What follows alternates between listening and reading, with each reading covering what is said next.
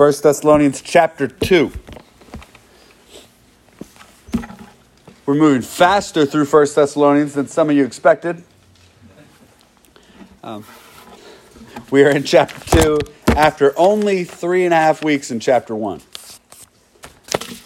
Chapter 1 is only 10 verses or 12 verses, right? That's 1 Thessalonians chapter 2. We're going to read verses 1 through 12 this morning.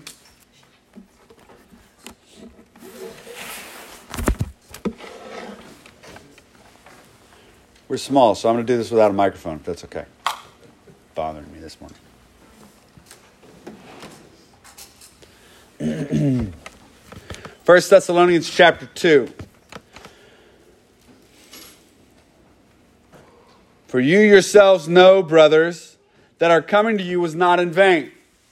But though we had already suffered and been shamefully treated at Philippi, as you know, we had boldness in our God to declare to you the gospel of God in the midst of much conflict. For our appeal does not spring from error or impurity or any attempt to deceive but just as we have been approved by God to be entrusted with the gospel, so we speak not to please man, but to please God who tests our hearts. For we never came with words of flattery, as you know, nor with pretext for greed. God is witness. Nor did we seek glory from people, whether from you or others. Though we could have made demands as apostles of Christ. But we were gentle among you, like a nursing mother taking care of her own children. So, being affectionately desirous of you, we were ready to share with you not only the gospel of God, but also our own selves, because you had become very dear to us. For you remember, brothers, our labor and toil. We worked night and day that we might not be a burden to any of you. While we proclaim to you the gospel, you are witnesses, and God also, how holy and righteous and blameless was our conduct towards you, believers. For you know how, like a father with his children, we exhorted each one of you and encouraged you and charged you to walk in a manner worthy of God who calls you into his own kingdom and glory. May God add the blessing to the reading and the hearing of his word. As we look at this passage, we want to ask the question what is a life that's not lived in vain? What does it mean to not live in vain? And I, I ask that question because of this. Did you notice he says, "We, for you yourselves, uh, know, brothers, that our coming to you was not in vain." Just at start, what would follow that? What would follow that defense? It's not in vain. Typically, what you would expect is something like, well, it's not in vain because you are this way and because we built this thing and because this thing is still there because there's a long lasting effect. Like you would expect that kind of answer, but that's not what he gives. You would expect our coming to you is not in vain, and that's evidenced by who you are and who you've become. That's not what he does. It's a weird defense for not being in vain. In fact, what he does is he says, Our coming to you was not in vain, and then he outlines what they did when they came, and that's where the lack of vanity is. And vanity, of course, means pointless or waste, right? So Paul uses this idea of not coming in vain several times in Scripture. He uses it to describe what it means to not be in vain. He says uh, to the Corinthians, I, I hope that my ministry is not in vain, and Galatians, that my, my ministry to you is not in vain, knowing that you have matured. But here, to the Thessalonians, he says, Why is my ministry not in vain? And then he outlines what he did when he was there and who he was when he was there. that my ministry to you was, was this way. And that's why we know it's not in vain. So I wanted to talk this morning as we look through this passage with that question in mind what makes a life not in vain? What makes the work that we do as Christians not in vain? Right? Because in our world, the things that we do seem vain, seem waste. If you don't have 10,000 people coming to your door as a preacher, then your preaching might be in vain. If you don't have uh, a packed room, maybe it's in vain. If you don't, if you aren't seeing lots of lots of uh, cultural shift, if you're not on YouTube where people can follow everything you do, if you're not on social media where everybody can see every little detail of your life that you curate for them to see, not the real stuff, but the other stuff. If if you're not there, then it's in vain. If you're not producing, then it's in vain. If you're not if you're not suddenly making waves in your community with friends, it's not. If you're not getting all the likes and the, the comments and the the responses, then the world tells you it's in vain. But what does Paul say here in this segment? What is in vain? You see, I think a life that matters is not dependent on other people's reaction to it. A life that matters is not dependent on other people's reactions to it. Your life matters for a completely different reason than other people's likes or comments or even engagement with your life.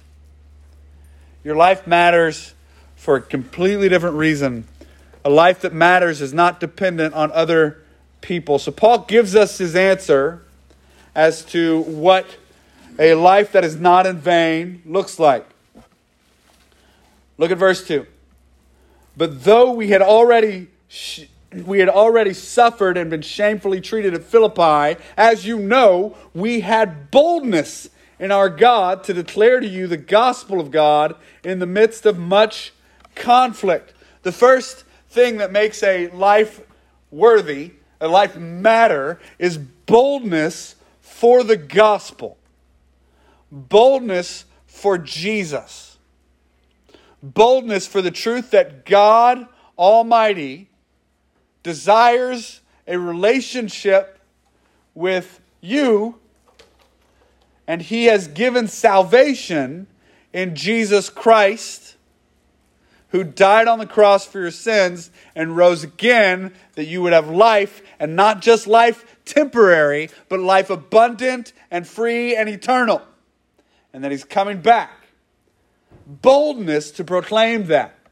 Boldness to state that. And not only to proclaim it with your words, but also with your deeds. That you would prove to the world that there's something greater beyond this life. That you would prove to them in your lifestyle, boldness for the gospel. And look at how he says it, even amidst suffering and conflict.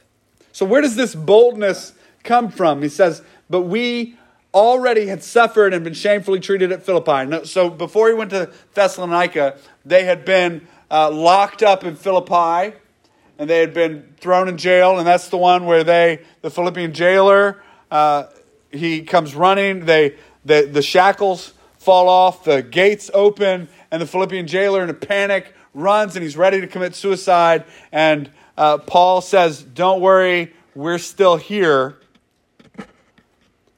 And God uh, miraculously provides for them, and they end up leaving because they appeal as Roman citizens. They end up leaving Philippi, but it's hard and it was a difficult place to be. And they were mistreated and shamefully treated in Philippi. And they went from there to Thessalonica. And in Thessalonica, if you remember what we covered just a couple weeks ago, we have this picture where uh, Jason is drugged from his house by a mob.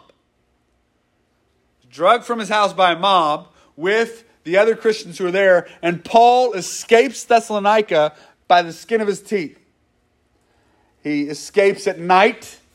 he and Timothy are sent away at night before anybody, or he and Silas are sent away at night before anybody can get to them. And they're ushered out of town real quick. And Jason has to pay a fee and is shamefully treated and is mistreated by the governing authorities, the mob, the Jewish people around them. They're shamefully treated. And so we have this boldness that comes first in suffering and conflict. Difficulties make you more bold.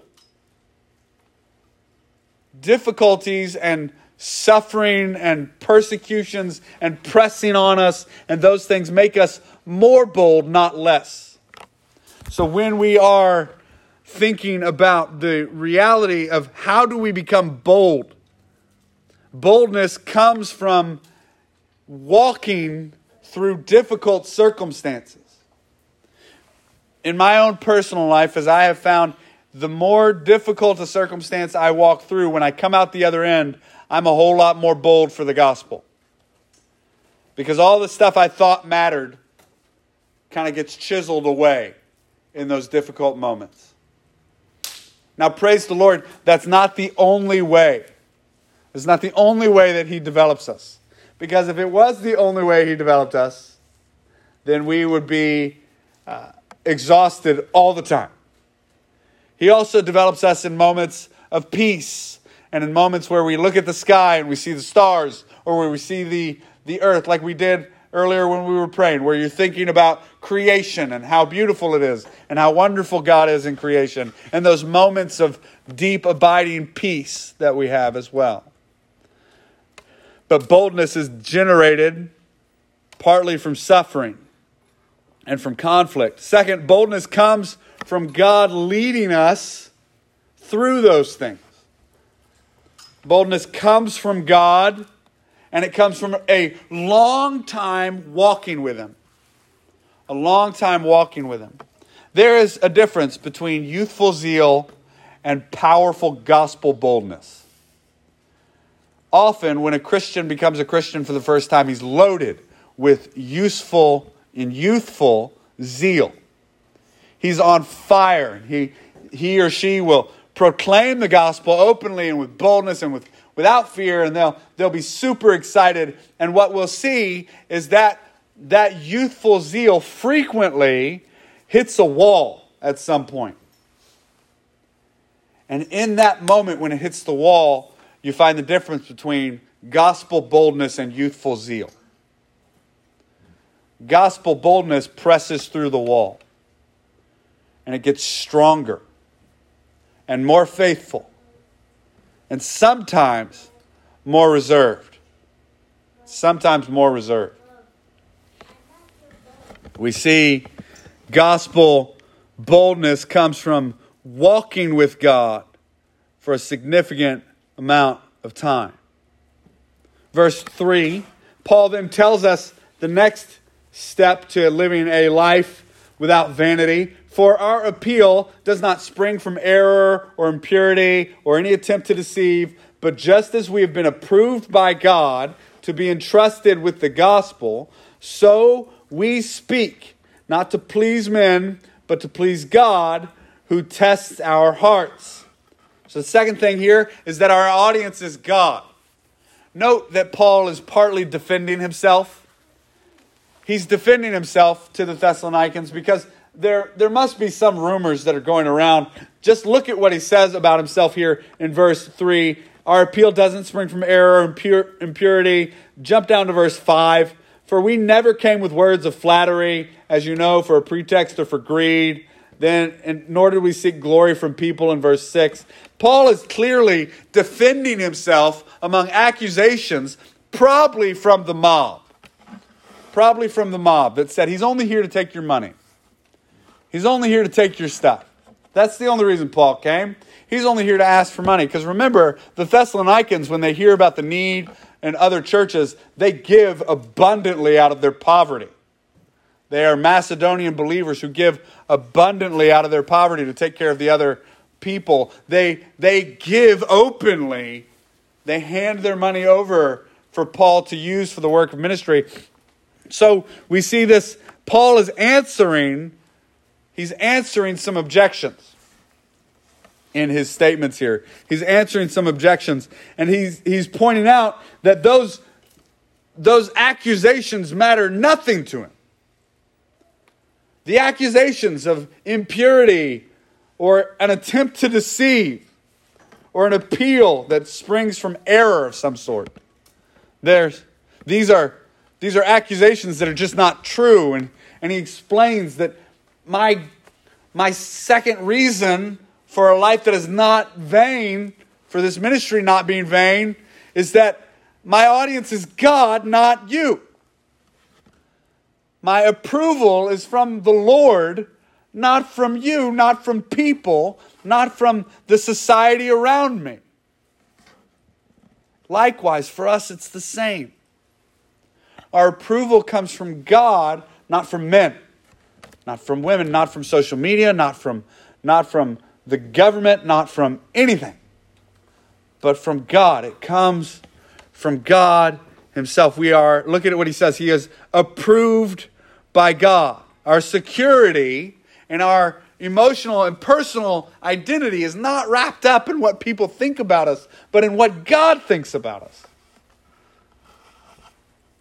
So what God wants is what we want. That's what that's where we derive our personhood and our identity from. Second, we're proved by God, but also entrusted by God with the gospel. This word entrusted means given faith or faithfully given something. We are entrusted having faith put in us for the provision of the gospel to be given to everybody else. So so hear this God believes that you are going to give the gospel appropriately where it goes. God entrusted you with His Word, with the gospel. You're approved by God and entrusted with the gospel. And how do we know that? Because you have it. You have the gospel. You have heard someone say at some point Jesus Christ died on the cross and rose again that you would have life. You have the gospel. Therefore, you have been given faith by God to give that out. God has confidence in, in you because he gave you the gospel. Look again there at verse 4. We've been approved by God to be entrusted with the gospel. So we speak not to please men but to please God who tests our hearts. So God has given you the gospel. He's approved of you to have the gospel, and He tests your hearts in why you are using the gospel and how you are using the gospel. He tests you. He is the one who engages your heart and sees the exam and knows what you need and don't need. That's who God is. That's what God has done. We have the gospel and our audience is God Himself. He's the one we aim to please. Third, and probably most heavy here is verse 6 through 12. Actually, verse 5 through 12. For we never came with words of flattery, as you know, nor with pretext for greed. God is witness nor did we seek glory from people, whether from you or from others, though we could have made demands as apostles of Christ, but we were gentle among you, like, nurse, like a nursing mother taking care of her own children.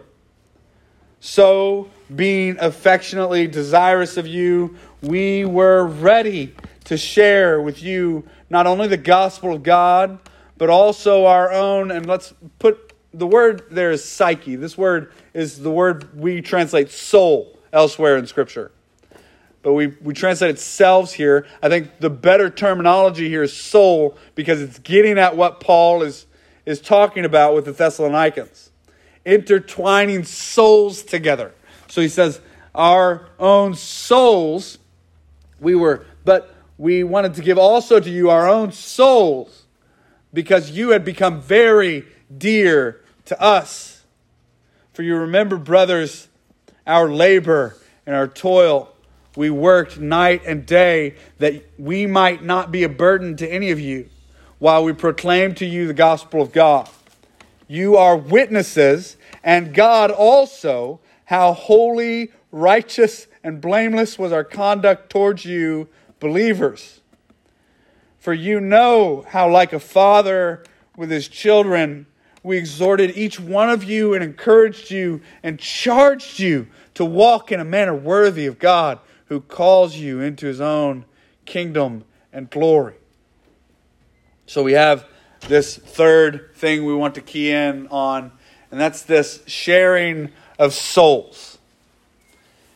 Ministry and life together in the church is not easy.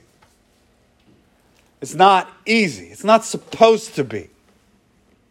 It's not an easy thing to break your soul in half with other people, to intertwine your soul with people, to bear with one another's burdens, to hold up one another, to, to deal with brokenness constantly is not easy. And Paul has this statement in here motherly and fatherly, and they bookend the passage. Did you notice motherly's first, nurturing mother, and then father is last? He said, We were like mothers to you, we were like fathers to you. We labored and toiled like a dad, and we worked to nurse you like a mother. We were gracious and kind and motherly to you. So we see this picture. We did not seek glory from other people, whether from you or others, though we could have made demands as apostles of Christ. So he says this very openly. We didn't, we didn't seek the glory of others. We didn't seek for you to take care of everything, though we could have. We have every right to.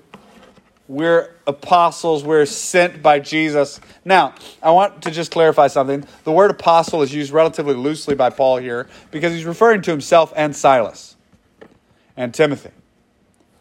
Right? Those are the three guys that he's referring to. Now, according to the textbook definition of apostle, that's those who walked with Jesus and were appointed by Jesus directly. So you've got the 11 disciples, and then you've got Paul right? And if you want to be academic, you can argue Mattathias because they're voted in by he's voted in as one of the new 12 when Judas is taken out. Um, but here Paul uses the term much more loosely. He uses the term loosely in the book of Romans too. Don't let that scare you. He uses the term loosely pretty frequently throughout the Bible, apostles. But there is something to be said here. He's He's calling apostles people who have come who have come out with a mission from Jesus Christ to labor in teaching others. That's what Paul seems to be calling an apostle. Those who come to a place with a mission, they're sent by Jesus to a place with a mission to teach others about the gospel specifically in laboring and teaching to show the gospel to others. So, not just being a good Christian where they live, not just going, but the apostle, that he's the way that Paul seems to use the term is that apostle is somebody who is intentionally in an area for the purpose of ministry and mission of the gospel. And he says, As an apostle, I have every right to demand something from you. It'd be fine for me to say, You guys are going to provide for these needs. You're going to do these things. You're going to take care of these needs for me. And he said, But we didn't. We didn't make demands. We didn't put anything on you. We purposefully didn't burden you. So he's defending himself again here as he launches into this soul tying. He's defending himself again and I think there's a reason he needs to defend himself, or at least he feels like it. I think what's going on is people are starting to get snippy. If you're in church ministry for more than a month, or if you're in a church for more than a month, one church where you don't leave, you find that people get snippy. They do. And it's not, I mean, it's just human nature. We get snippy about stuff, right? Often the American church gets snippy about silly things. Like the color of carpet, how many TV screens we're supposed to have, the sound volume's not loud enough or it's too loud. There's too many things in the room. There's not enough things in the room. There's too many children. There's not enough children. There's, you know, we got this need over here and that need over there. We get snippy about silly things. Nobody in the American, often in the American church, we're not snippy about things that matter. We're usually snippy about things that don't. Like, I want my own lamp in my own corner, and I'd like my specific thing to be this way. Fine. We get snippy about those things. These brothers and sisters, I think, were dealing with some snippiness. I think that, and I think they were probably dealing with some people who were uh, starting to turn away and reject the gospel ministry because that was common in the early church. That's not a new phenomenon for us. This has happened all through history. When the church begins, there's always, always, in every place, a dropping off of people. It's, it's normal. It's the way that life works. People try out new things because ta-da is exciting. You know what I mean by ta-da? You know, ta-da, it's exciting. That's an exciting thing. Whereas steady, slow trudging is not exciting. But steady, steady, slow trudging is what makes you powerful and bold in the gospel. So we see him speaking here and he, he defends himself. And then he says, verse 7, and I want to key in on two things. One, the nursing mother, and two, the father both as examples of sharing your soul with each other. So, verse 7 But we, like, we were gentle among you, like a nursing mother taking care of her own children. There is no greater picture in the world than a mother nursing her child as an affectionate picture of soul engagement. There is something that a mother has that a man will never be able to replicate no matter what. A connection that is made in the nursing of a child that a, a man cannot replicate. Even if they strive to be gentle and meek and loving and spend all their time with their kids, they can never replicate that reality, that bond, where a soul is poured out in nourishment to another soul. So Paul uses this example as what he's doing. He's pouring into somebody else all their energy. I remember bringing my wife our children when they were infants. My family has a rule that real men get the baby. That's and you'll hear me say it whenever somebody's getting married or whenever somebody's about to have a kid. You'll hear me repeat that over and over. Real men get the baby. Because real men wake up and when the baby wakes up, wake up at night, go get the kid, bring them to the wife, wait for the wife to nurse, take the baby and put it back. And the reason I say the reason we say real men get the baby is because that is a extreme sacrifice for men who have to work all the time. For men who are exhausted at 5 a.m. My dad who was exhausted did this. So you can look at me and go, well, you, you don't you have a job that lets you sleep till a certain yeah, my dad was a doctor, an obstetrics and gynecology, who woke up frequently to deliver babies and then came home and was exhausted.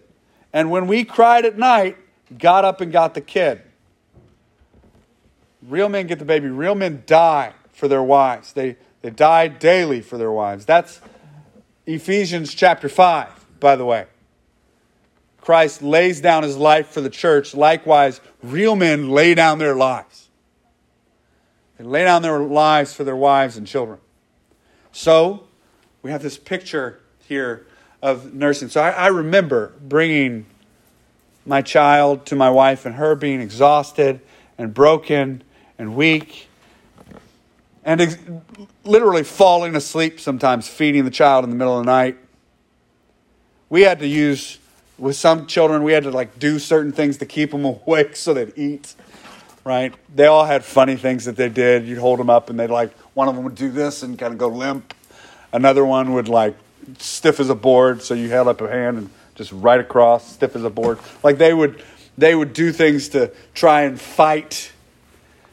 And yet, here's my my my beautiful bride pouring out nourishment on these children, and that's what we do when we share our souls with each other. That's what you do when you grab another believer and you go, hey, hey, I'm with you. I see your struggles. I see your difficulties. I'm with you. Let's go sit and chat. Let's go. Let's walk together. Let, I don't, you don't have to say anything. I'll just sit there and I will be there for you to pour out my heart for you because I care about you. This is the picture that he's giving is a nursing mother exhausted exhausted and, and broken, and yet so affectionate for them that they're pouring out nourishment for them. They're taking care of their every need. They're, they're literally laboring over these people and working to share their souls. They are affectionate being, verse 8, so being affectionately desirous of you. They're affectionate for you. Listen, when your when your Christian brothers and sisters come to you and ask you for something, or they come to tell you they want to spend time with you, or they or they come and they say, I want to do it's not because they have some motivation. If they're Christian, it's because they are affectionate towards you, because they love you. That's it. I don't Look, I'm an introvert. If I go to coffee with somebody, it's because I love them. I would rather sit in my office and paint pictures and write books. But the love of Christ burns in me for other people. Some of you are the same way. Some of you, like, you'd rather be like, I don't want to talk to anybody. I'd just rather take a long walk. Like, I get it. I understand. I also understand what Paul is saying here. I'm affectionately desirous of you. Like I, I, long for you to get it, for you to see it and to know it. That you would be burdened with the same things I'm burdened with, that you would want holiness and righteousness and goodness, and that you would understand that long term relationships where you are pouring yourself into somebody else like an affectionate mother. This is because you are loved and cared for. Soul sharing is motherly and affectionate. They were ready to share the God, not only the gospel of God, but our very own souls. They were ready to share not only the gospel of God, but our very own souls. Listen, being in church together is hard. Being in community together is difficult, but it's worth it. Being in church together requires sharing your souls.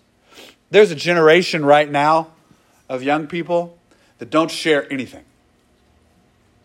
They don't they don't share anything except for their own gain. They they don't share their, their I don't know which generation it is. You a, Z, X, Alpha, I don't know. Uh, whatever this generation is that's coming, they, they don't share anything broken. They, they have a wall. It's in front of them. And when you call them and go, hey, let's go sit and chat, and I just want to care, I just want to show you I care, and you bring them something, it makes them incredibly uncomfortable. So, church, make people uncomfortable. We have to make people uncomfortable. Otherwise, they're going to die. Call people, get with people. Listen, I understand if you don't want to. I don't want to. The reason that it's done in me is because Christ compels me to do it and because I love these other people. I understand the feeling of, I'm tired and I just want to go to bed. I understand the feeling of my social capital is exhausted. I understand that feeling. But if we are to live a life that is not vain, we must be willing to share our souls. We must be willing to share our souls with people. And not people who are going to be easy to do that with. We see examples of this all through Scripture with Paul, sharing his soul with people constantly. Galatians, who scorned him, Corinthians, who never listened to him. We're studying 1 Corinthians on Thursday nights right now. And man, I'm glad that we are not Corinth. I'm glad that we are not that church on multiple levels. But we watch as Paul shares his soul with them and is broken for them and is broken with them, so much so that he tells them at one point, Would you you want me to come with a rod or with gentleness? Like what you choose, which one? But things are so messed up right now that I gotta come with one or the other, and it's probably gonna be the rod. You know, there are, there are two letters in Corinth that were written that God preserved. Academics think that there was a third one because Paul references his angry letter in Second Corinthians. The letter I wrote when I was angry with you. God, either there was a lot more anger in the First Corinthian letter, or God saw fit to not preserve an angry letter. God is gracious and merciful, but when you intertwine your souls with people, you're to have some hurts. You're to have some struggles. It's to be hard. Like a nursing mother who nurses, who nurses their child is exhausted. You're to have some trouble, but you do it because the end of that verse 8 because you had become very dear to us. You do it because these people are dear to you because Jesus Christ set his affections on them and he set his affections on you, and that can't help but be poured out all over everything.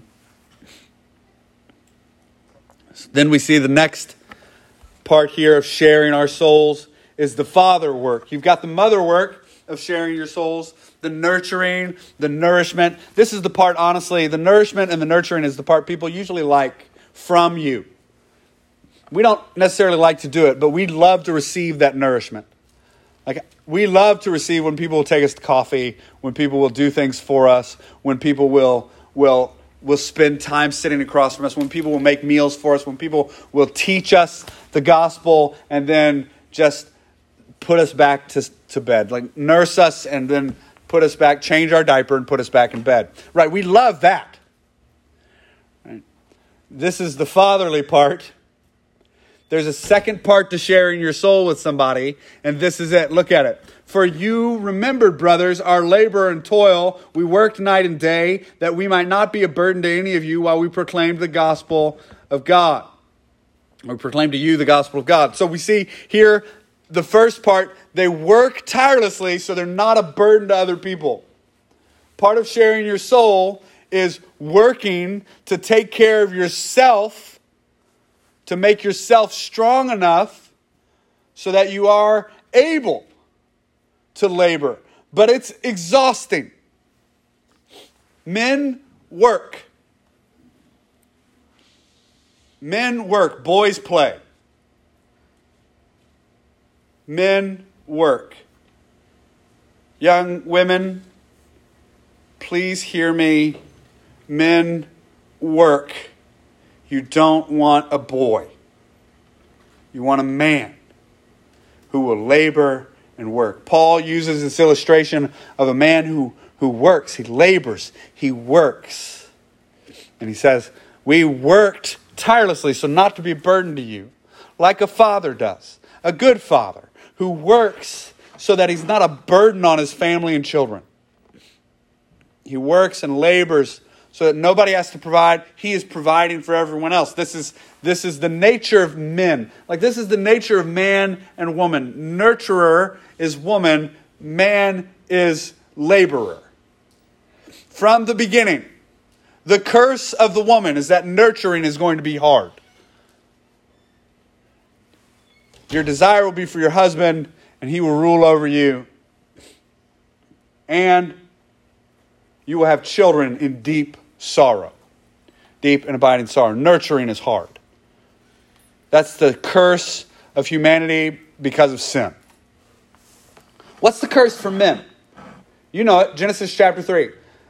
The ground will yield to you thorns and thistles. Work is going to be hard. Work is hard. So Paul looks at us and goes, Part of sharing your soul is that you are nurturing, which is difficult because the people you offer nourishment to are like children and may not reciprocate. And you'll be exhausted. And then the second half of soul sharing is you get to work, you get to labor. You have nothing to share. So, just by way of application, you have nothing to share if you aren't putting any of God's word into you. The average person in the United States a few years ago, according to Barna, read the Bible, the average Christian who professed that he was a Christian, read the Bible for less than 15 minutes a week. A week. I, I can't fathom reading the Bible for less than 15 minutes a day. But a week, that's wild. The average person doesn't open their Bible except on Sunday morning, the average Christian.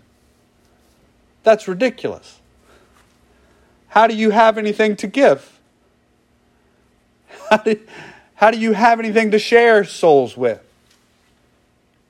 Like, we ought to be infused with the word. We ought to labor and work so that we're not a burden to everybody else, but so that we have something to give to everybody else. This is just a general practical application. You ought to be disciplined in your own spiritual life so that you are laboring to help others in theirs.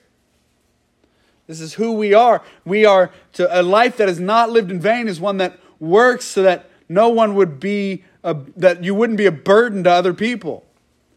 So there's both that spiritual application and there's the practical application of Paul and his brothers were literally not a burden. They got jobs and they worked so that they didn't have to burden the Thessalonican believers. Paul was a tent maker and he labored and toiled to make extra money elsewhere. So he didn't have to take from them. And he goes on, now don't get me wrong, he goes on to say there's a place for pastors to be paid, and you should pay them. But we worked and toiled that you wouldn't have to. Like fathers who worked and labored over you, who worked so as to not be a burden while proclaiming the gospel. Then verse 10, you are witnesses and to God also, and God also, how holy and righteous and blameless our conduct was towards you believers. So, as a father to them, he is holy and righteous and blameless. That does not mean that he is perfect. I just want to be clear. That means in his conduct, he did nothing wrong. I can't tell you how many times I have, I have been confident in the Lord that I had done nothing wrong when people slandered me. It is going to happen if you are a Christian who intertwines their soul with other people like you are commanded to do, and we share our souls together, you are going to get slandered occasionally, and you want to be able to say this. You want to be able to say, I was blameless and upright, and my conduct was right. You want to be able to say it because that's part of not being in vain. And can you say it? Can you say that you didn't act with deceit? You didn't act with, with slander? You didn't you didn't answer back wickedly, but you were righteous and upright and blameless. I hope you can, because that's part of being a father. Verse 11 For you know how, like a father with his children, we exhorted each of you and encouraged you and charged you to walk in a manner worthy of God, who calls you into his own kingdom and glory. So they get this, they they're called into a kingdom and glory. They're called to a different citizenship than the world that they're in. They're called to live a different citizenship. They are called out of darkness into light. They are called from idolatry to the worship of Jesus. They're called out of citizenship here into citizenship in heaven, which arguably, not arguably, unarguably, emphatically makes them better citizens here. Because they're citizens of a greater kingdom that gives them greater mores by which to make this world better. So we see that Paul says, like a father, I exhorted you and encouraged you this way. I encouraged you towards righteousness. Like a father. This is not fun to do.